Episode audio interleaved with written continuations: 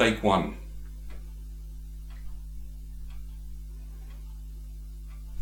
Good morning, brothers and sisters and dear friends and everybody who's listening to us on the video podcast and on the audio podcast. May the Lord bless you today. I want to talk to you today about the topic, me, myself and I. I know this is also called the Threes Company, my own Threes Company. Let me repeat that for you again. Me, myself, and I. I want to talk to you about that today. It's also called pride. And Jesus, as we're going to continue in our study in the book of Mark, we're going to see that Jesus deals with this. And we're going to learn lessons today, not only what it is, but also how to deal with pride, how to deal with this Threes Company. Now, I want to lay a foundation before we go into Mark and go back to chapter 10, verse 35. I want to lay a foundation. And for me to lay the foundation, I want to go back to the book of Proverbs in the Old Testament. Because we're going to see now there is six things that God hates, but seven things that is abominational before the Lord. So we want to see what it is. People, if you talk to people, they say God is love and the Bible talks about love and the love of God and all of these things. But there is certainly in the Bible things that's mentioned that God hates. Now in Proverbs chapter 6 verse 16, let me read it for you. He says, these six things the Lord hates. Yes, seven are an abomination before him or to him. So there's seven things that the Proverbs mention for us. And I want you to notice what he mentions, and the first thing that he mentions. In verse 17, he says, a proud look, a lying tongue, hands that shed innocent blood, a heart that deceives wicked plans, feet that are swift running to evil, and a false witness who speaks lies, and one who shows discord amongst the brethren. So there you have it. And we can speak and I can preach a sermon on each one of these seven things. Now, as we walk with Jesus in the book of Mark, and as we're going to see there's something that happens, we are going to see that Jesus deals with the first thing there. Look again at verse 17. What is the very first thing the Proverbs writer mentioned? He says, a proud look. And that is also, in fact, that word comes from the Hebrew word, because the Bible in the Old Testament is written in Hebrew. It comes from the word rum. Now, the word rum means self-exaltation, lifting myself up, promoting myself instead of others. Now, this kind of reminded me of a story that I read about two friends. These friends went to a restaurant. They sat down, looked at the menu, and then they decided, both of them, to have the same fish fillet. It went into the chef. The chef prepared the fish fillet, and it came back. And there was a serving platter where both of these pieces of fish was sitting on the platter. And the waiter gave it to the one man. Now, the one piece of this fillet was smaller than the other one.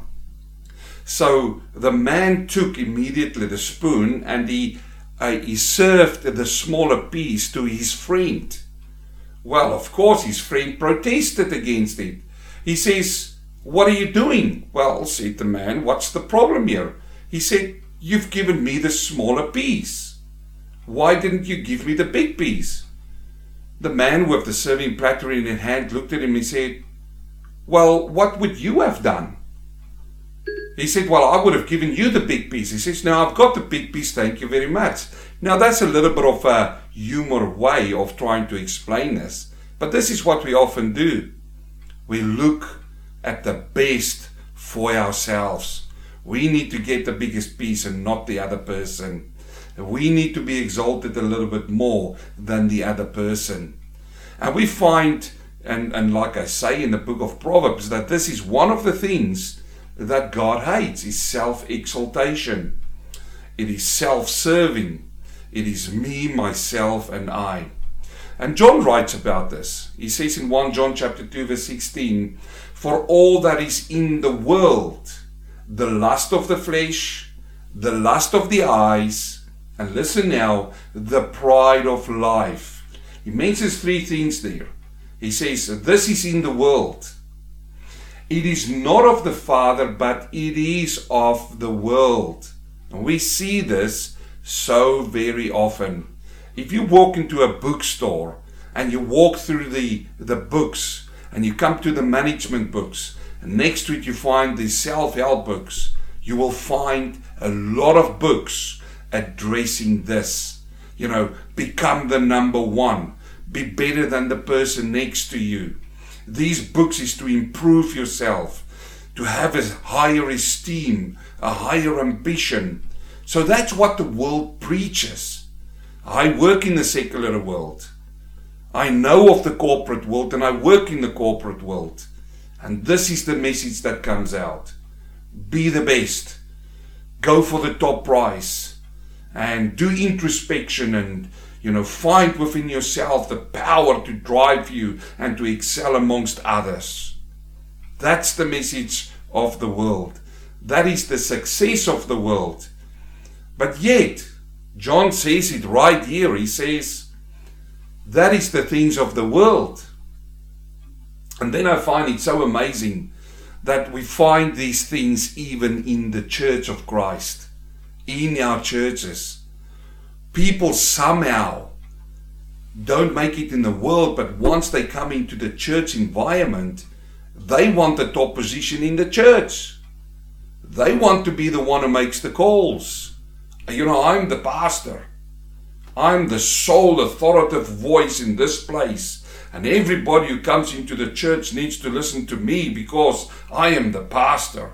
Some churches has got senior pastors who's got a little bit more authority and more power than the pastor. Some churches even have bishops.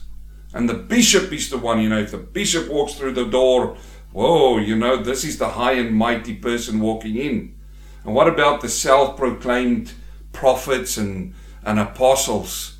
Self-proclaimed, I should say. They come in and they walking around as everybody needs to kiss the ring or bow the head or know that authority has walked into the church. You see, there's a lot of infighting going on in churches for power.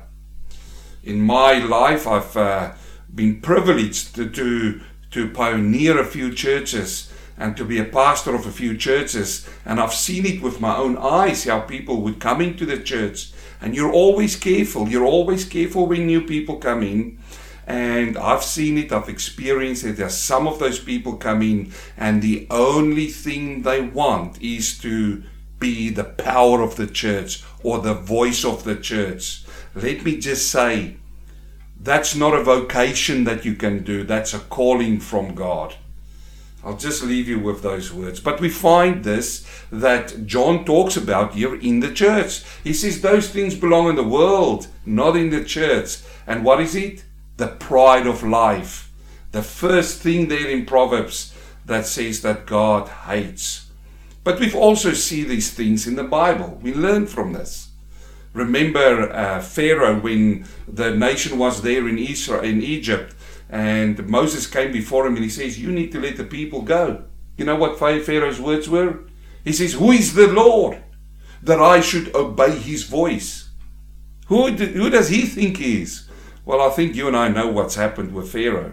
What about Nebuchadnezzar? You know that great king who had the biggest kingdom at his time in the world? Babylon. King Nebuchadnezzar was there. And of course he was the biggest of his time.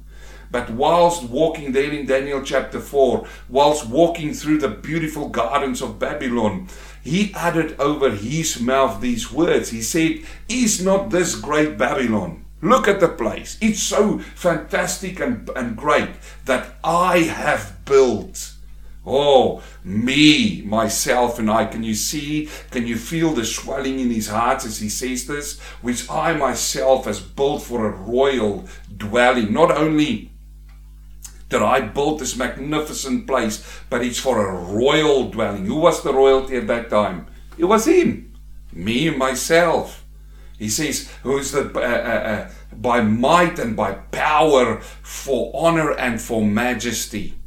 The very next verse, a voice came from heaven, and it said to that man, that mighty king, that your kingdom has been taken away from you. He got so mad that he went and he lived with wild beasts in the wilderness. You see, God hates pride. And these are things of the world. James writes about this in chapter 4, verse 6. He says, therefore, he says, and this is God that says this, he resists the proud. He resists them, but he gives grace to the humble. Now, that's just the foundation that I wanted to lay before we get into our narrative. As you remember, we are walking with Jesus. So excited about it through the Gospel of Mark. And Jesus used every circumstance, opportunity to teach the disciples how to be a child of God, how to grow in the Spirit and in faith. Not only them, but you and me as well. So let's open up again in Mark chapter 10. And we're going to see from verse 35. Remember last week we said that Jesus went ahead of them. They were amazed by this, and that Jesus was with them. They were afraid of the unknown and also of the known, but Jesus, he calmed them down. Now, as they kept on walking, this is now what's going to happen. Mark chapter 10, 35. Then James and John, the sons of Zebedee, came to him saying, Teacher, we want you to do for us whatever we ask. Wow, that's a big ask. Think for yourself. If somebody comes up to you and without qualifying what they're going to ask, they say to you, I want you to give me whatever I ask. Well, certainly if my children came to me and they asked me that question, I'm going to be a little bit, whoa, stop your horses there. Let's qualify what you want. Certainly if they're young, I'm not going to give them everything they ask. There's certain things that they, it's going to damage them. But here we find these two men coming to him. Now let me read to you the King James version of this, because there's a word that comes out of which I want to show you. In Mark chapter 10, 35 in the King James version, he says, And James and John, the sons of Zebedee, came unto him, saying, Master, we would that thou shouldest. I'm doing my best to give you that King James language here, okay? That thou shouldest do for us. Now listen, whatsoever we shall desire. Wow, there comes the word there. And I personally think this is the better word that fits in this passage. Not whatever we ask. I think the King James has got it right here, because it uses there the Greek word now, aiteo. Now, aiteo means a craving, one of the meanings. So in other words, they come to Jesus and say, we've got a craving and we want you to give us whatever we ask for you to satisfy this craving. Massive call. But let me say to you, if we sit here today, because we've got the privilege of the New Testament, and we point finger at James and John, hold your horses right there. Because, my friend, I hear this so often of Christians today. I listen when people ask the Lord, when they pray for the Lord. Christians today do exactly the same what these men were doing back then. Lord, oh, just give me everything I desire. It comes out in their prayers. Now, a desire is something that you want.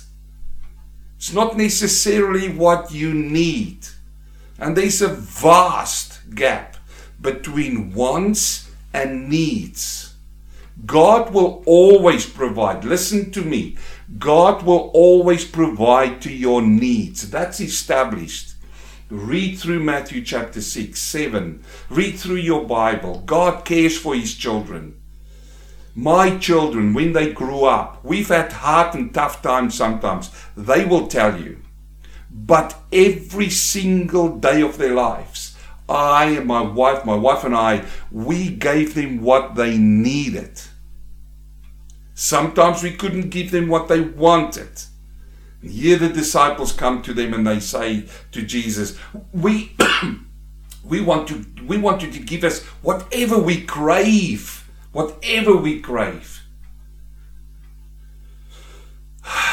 Now let it be known that sin comes when we take these cravings and these desires and we try to fulfill them without God. Let me say that again, that sin comes into our life. You can measure it down, generally measure it down to this, that sin comes when you take these cravings that you have and you want to fulfill them without God. And this is what we're going to see here. Now let's continue now, because we're going to see Jesus' reaction. Verse 36, and he said to them, what do you want me to do for you? Very calm. They said to him, grant us that we may sit one at your right hand and the other on your left in glory. So where does this come from? Well, obviously, they were walking with Jesus and they've heard Jesus talk about the kingdom of God. And I preached about this a few weeks ago. They heard Jesus talking about the kingdom of heaven. A kingdom. Hello? There is the first pointer there. But not only that, in Mark chapter 9 also preached on that. You remember that when they walked, they had a dispute amongst themselves when they said, who's the greatest disciple? Who's the greatest amongst us? And Jesus overheard this and he gave them a message. He taught them that it's not necessarily who's the greatest. It's the one who serves. You see, it's upside down. So this was in the back of their minds as well. But then if you remember the rich young man, which again you can go and listen to the sermon. When he came to Jesus, the rich young ruler, he said, Jesus, what shall I do to inherit eternal life? And Jesus said to him, hold the law. And he says, well, I've done that from childhood. And then Jesus said, go away and sell everything you have. And the young man went away weeping. He was crying. Well, Jesus turned to them and he said, it's easier for a camel to go through the eye of a needle than for a rich man to go into heaven. This really put a spin into the heads of the disciples, because they thought, well, if you're rich, that shows that God's blessed you. But now there's a different thing here.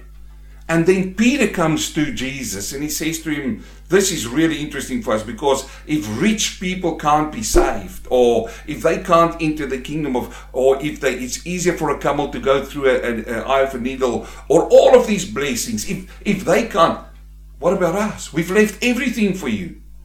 Now, Mark wrote a little bit about it, that Jesus said, don't worry, there is a blessing come for you. But I want to pick up on something Matthew said about it, because that's going to explain why James and John is asking what they're asking. Matthew 19:27. Then Peter answered, said to him, this is now after the young man is gone. He says, see, we have left all and followed you. We've given up everything. Therefore, what shall we have? It comes back to our message, me, myself, and I. What will I get out of this? What are we going to get out of serving and following you? So Jesus said to him there in verse 28, and this is critical. Now, the fact of the matter is, Mark did not write this, but Matthew elaborated on it. The reason for that is, I believe that Mark was writing more to the Gentiles and not Matthew. So Matthew gives us a little bit more. And I believe this was lying on the heads of James and John when they came to Jesus and asked him this question, that they may sit on his left and his right hand. Let me read it to you. So Jesus said to them, to Peter, assuredly I say to you that in the regeneration, when the Son of Man, him, Jesus, sits on the throne of his glory, you who have followed me, meaning all of the disciples, Peter, James, John, all of them, Thomas, you name them. What does he say? You who have followed me will also sit on 12 thrones. And what will you do? Listen, Jesus' own words. judging the 12 tribes of Israel. 12 thrones. James and John overheard this. They heard what Jesus was saying. Whoa, there's a positions now. Now the game is just intensified. Now, this was after they had that great debate who was the greatest. Within them was still this rude bubbling up there of being the greatest. Now Jesus was telling them there's going to be the decisions, and not only is it's judging decisions. So Jesus brought it into a court scene where the court sits, where there's a judge. Now there's going to be 12 judges with Jesus or with God. So he brings it into this session of a court. Now, if you go back to what James and John is asking, they are asking it exactly in that court session. That's what they had in mind. What they wanted to have is they wanted to sit on the left and the right side. You see the penny drop for them. Now, they also brought their mother into this. Because in Matthew he says that their mother came with them. So what were they asking? When they say to Jesus, grant us that we may sit one at your right hand and the other on the left in your glory. What did they ask him? Just three things. There's three things they asked him. First of all, they wanted to have supremacy. Supremacy. That means superiority. When you set out your 12, we want to be number 1 and number 2. Number 1 on the right hand, the hand of power, the second most powerful on the left hand. So they wanted to have that supremacy, the superiority. They wanted to have glory and honor that came by being, lifted up. This is what they actually asked for. And so many people today want that. We started off by saying that. In the world, it is a race to the top, and some people would tread on other people's heads to get to the top.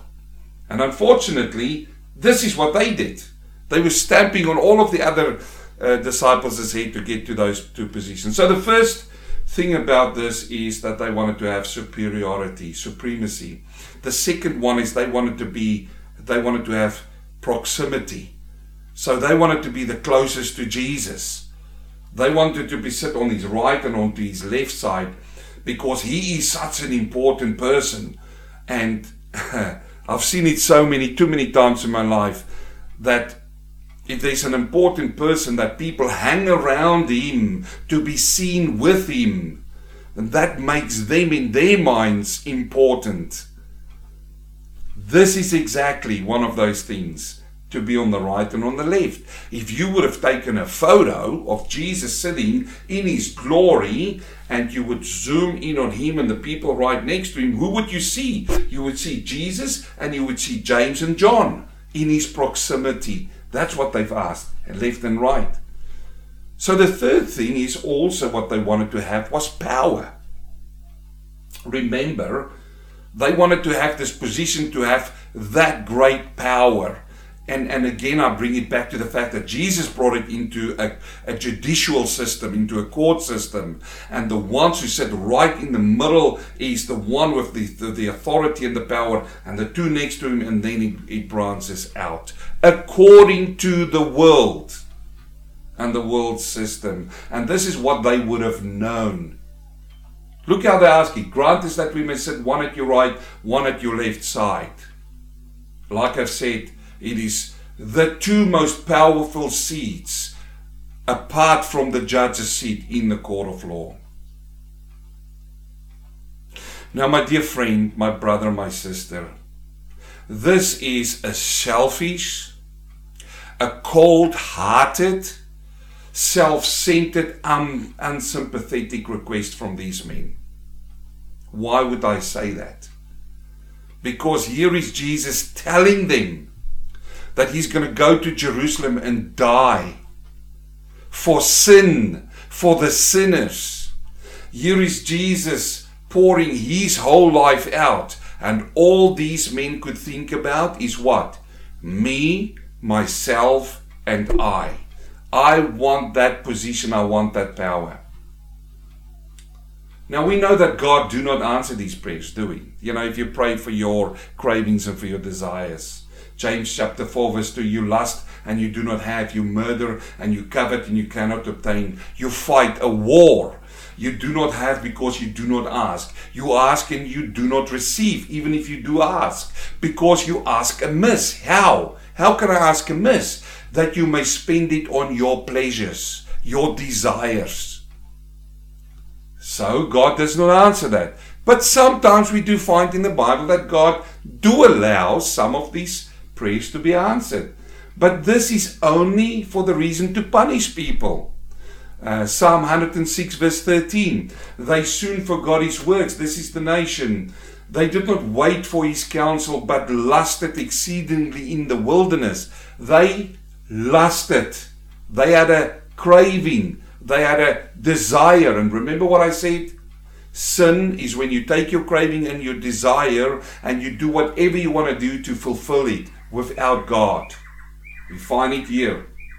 And tested God in the desert. And what did God do? He gave them their requests. But they sent leanness to their souls. What does God then answer? What prayers does God answer? I think it's important to say this. 1 John chapter 5 verse 14 tells us. John says, now this is the confidence that we have in him, that whatsoever we ask, if we ask anything, now listen, according to his will, what will happen? He hears us. So we find this now with these disciples coming to him. Let's continue in verse 38. Mark 10:38. But Jesus said to them, do you not know what you ask? You do not know what you ask. Are you able to drink the cup that I drink and be baptized with the baptism that I'm baptized with? Jesus turns around and he says to them, I hear what you ask, but it's a big question you're asking. And you do not know what you actually ask. You see, then he brings in a cup. He says, are you able to drink of the cup and be baptized with the baptism I'm going to be baptized? Now, what cup's he talking about? The cup was common in was a common Jewish metaphor for either joy or for human sin, for wrath, for trouble. It was a metaphor between the two. In Psalm 23 verse 5, you remember this, we sing a song about this. He says, you prepare the table before me in the presence of my enemies. You anoint my head with oil. My cup runs over. With what? With joy. So when the Bible talks about the cup, it's either the cup of joy. The Jewish tradition would understand that. But it's also a judgment cup. A judgment against human sin. Psalm 75 verse 7. He says, but God is the judge. He puts down one and exalts another. For in the hand of the Lord there is a cup. There is a cup and the wine is red.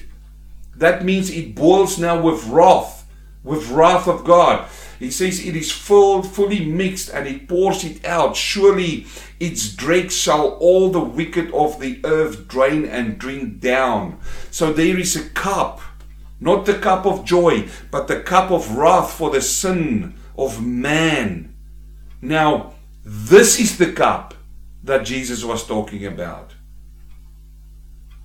You do not know what you ask, because will you drink the same cup that I'm drinking? You remember in the Garden of Gethsemane, Jesus was praying. He was praying to the Lord. He says, let this cup, go from me, the cup of wrath. Now, he talks about baptism there as well, and it's not the water baptism. That's not what he refers to. Again, it comes back to the same thing. The metaphor of the cup is also the metaphor here of the baptism.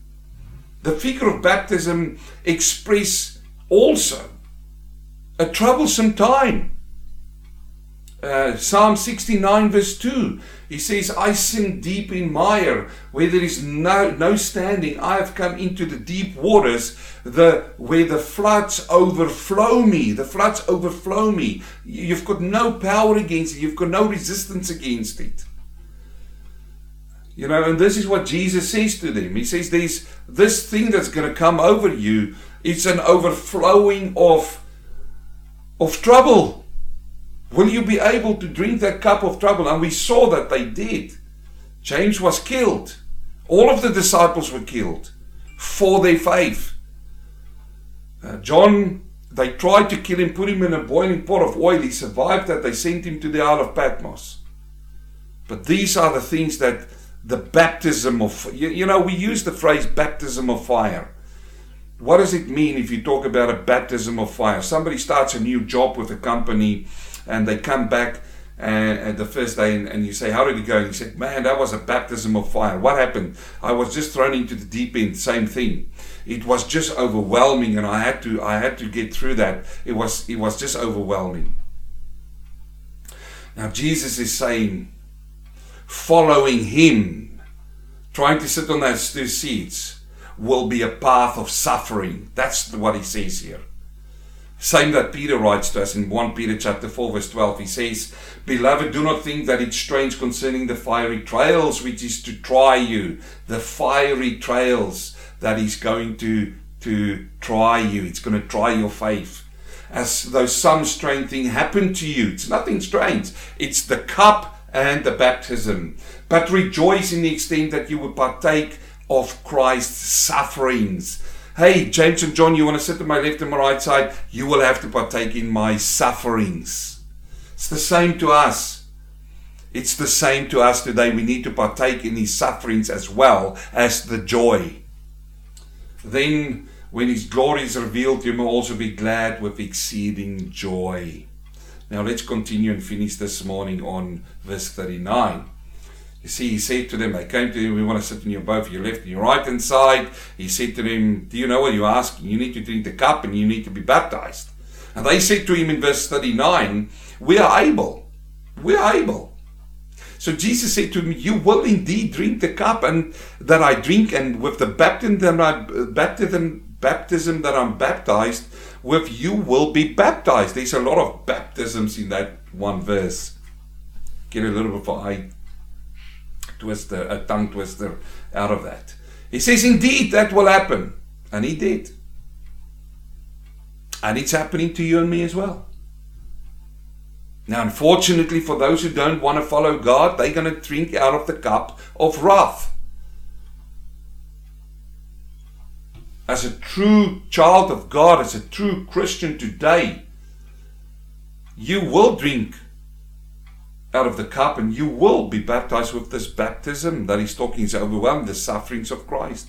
Now, let me just give you a distinction here. When we go to Christ and we are born again, he's already drank the cup of wrath that God had for us, for our sin.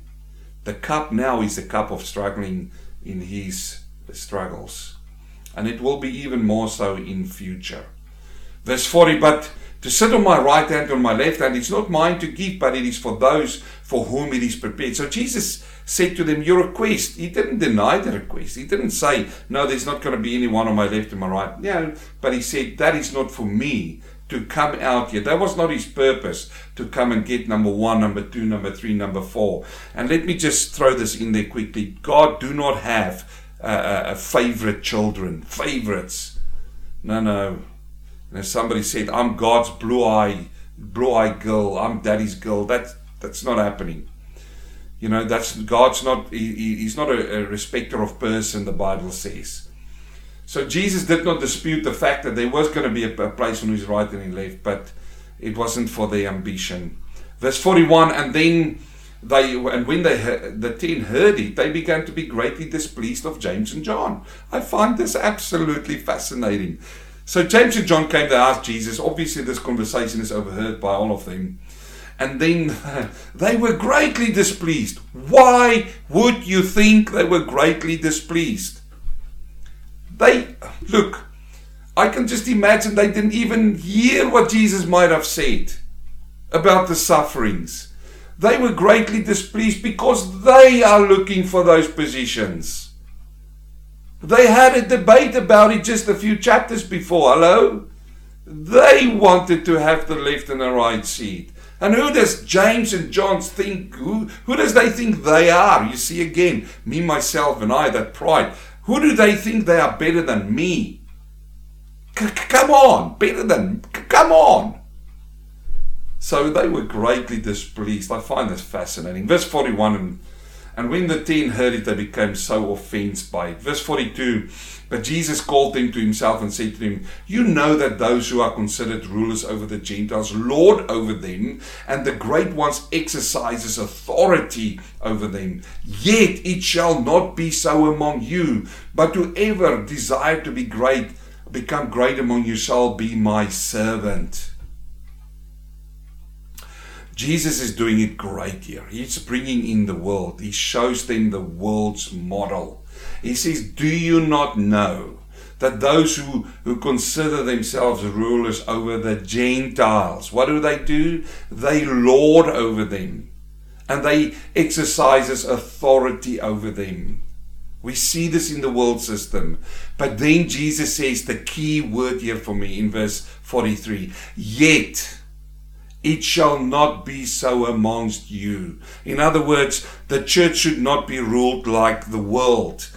And this is where I've got a little bit of a problem with a few churches in the world. They've become worldly churches. And we've seen this. The books came out. They came out, how to become, we need to run a plan, a worldly plan in the church. Now we've got CEOs and senior pastors and bishops, and they all rule over the churches with an iron hand. I can tell you, plenty of experiences we've had with couples, where, the pastor has got all say over their lives, whether they have children, where they work, how to spend their money. There's one example where the pastor actually came and he said to the wife that the Lord told him that she should divorce her husband. He did nothing. Nothing. Both of them were, they proclaimed to be Christians. They got divorced because he exercised great authority over them. Yet Jesus said, it shall not be so amongst you. Let it be known that God's model is eldership in the church, not authority. The head of the church is Jesus Christ. And he says, do not let it be so among you. There's not who's the biggest, who's the tallest. And then he elaborates in verse 44, and whoever amongst you who desires to be first shall be the slave of all. He's been talking about this now for the last few weeks. Serve, don't be served. Now he uses the word slave. You'll be a slave of all, serving others. For even the Son of Man did not come to be served. This is why Mark is showing us the servant king. He didn't come to be served, but to serve and to give his life a ransom for many. Ministry, in other words, is what you give and not what you receive. And man, do we see that. You should just measure ministries in the world on these words that I've just said to you. Ministry is all about what you give, not what you receive. Jesus gave everything, even his life. This is what he says here. Become a slave. Serve others. The Son of Man came not to be served, but to serve, and even gave his life as a ransom. That's what he gave. Let that be the standard of ministry, not to receive. I see too many ministries, too many churches where the pastors and the leaders is just in it to receive a lot of it. What? To receive what? It varies from accolades. It varies from accolades, power, money. More status. That's not what it is. And Jesus gives us this lesson. So in closing, we started with pride. I read to you the Proverbs, this chapter in Proverbs where there's 7 things that God hates, the Lord hates. The first one is pride. We started with that. Now the question is, how do you deal with that? And it's very clear in the last verse that we've read today, that the Son of Man did not come to serve, but to serve, and to give his life as a ransom for many. So what is the solution to pride? It is just this: you have to die in yourself and serve others.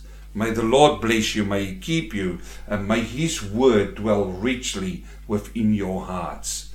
Heavenly Father, we thank you so much for your word. We pray and ask, Lord, that your Holy Spirit will enlighten our hearts and minds with this. And Father, even if you find a small piece of pride in your lives, convict you with your Holy Spirit through this message. In Jesus' name, amen.